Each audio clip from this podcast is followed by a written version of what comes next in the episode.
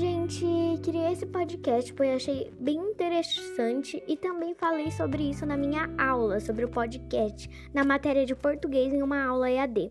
E será meio que uma sériezinha explicando sobre o meu StudiGram, um pouco da minha história com o StudiGram e como você pode ter, se você pode ter e contar um pouco de como começou tudo isso é, na minha vida. Bom, vamos começar, né? Bom, gente, eu criei meu Studiogram que me lembre por agosto de 2019 ou um pouco antes, não me lembro bem. Criei, pois na escola estava toda hora tentando fazer títulos bonitos, lettering e muito mais, mas eu não era muito boa, então eu sempre treinava, não era a melhor.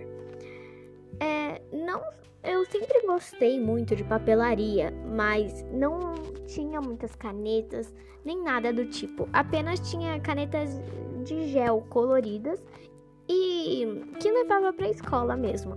E comecei a olhar os perfis no Instagram de Studiograms. Para falar a verdade, eu nem sabia o que era Studiograms nessa época.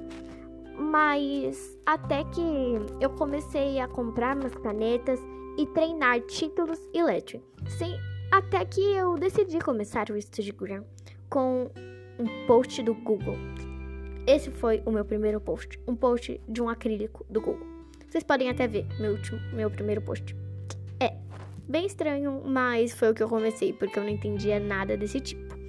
E hoje estou aqui com vocês com quase 300 seguidores e quero agradecer porque é uma grande dádiva para mim. Eu agradeço a todos vocês aí. E então é isso, eu espero que vocês tenham gostado do nosso primeiro episódio. Foi um episódio meio curto, né? Não foi muito grande, mas foi só para explicar um pouco e tudo mais. Nos próximos episódios terá mais explicações e muito mais. E aviso, todas as novidades são primeiro faladas no story. Acompanhem lá, pois também pergunto o que querem de episódios e muito mais. Sigam também minha lojinha Lu Papers, super legal que lanço várias coisas e novidades lá. O perfil dela está na bio e se inscrevam no meu canal do YouTube, link na bio ou pesquise por Lu Street. Beijos!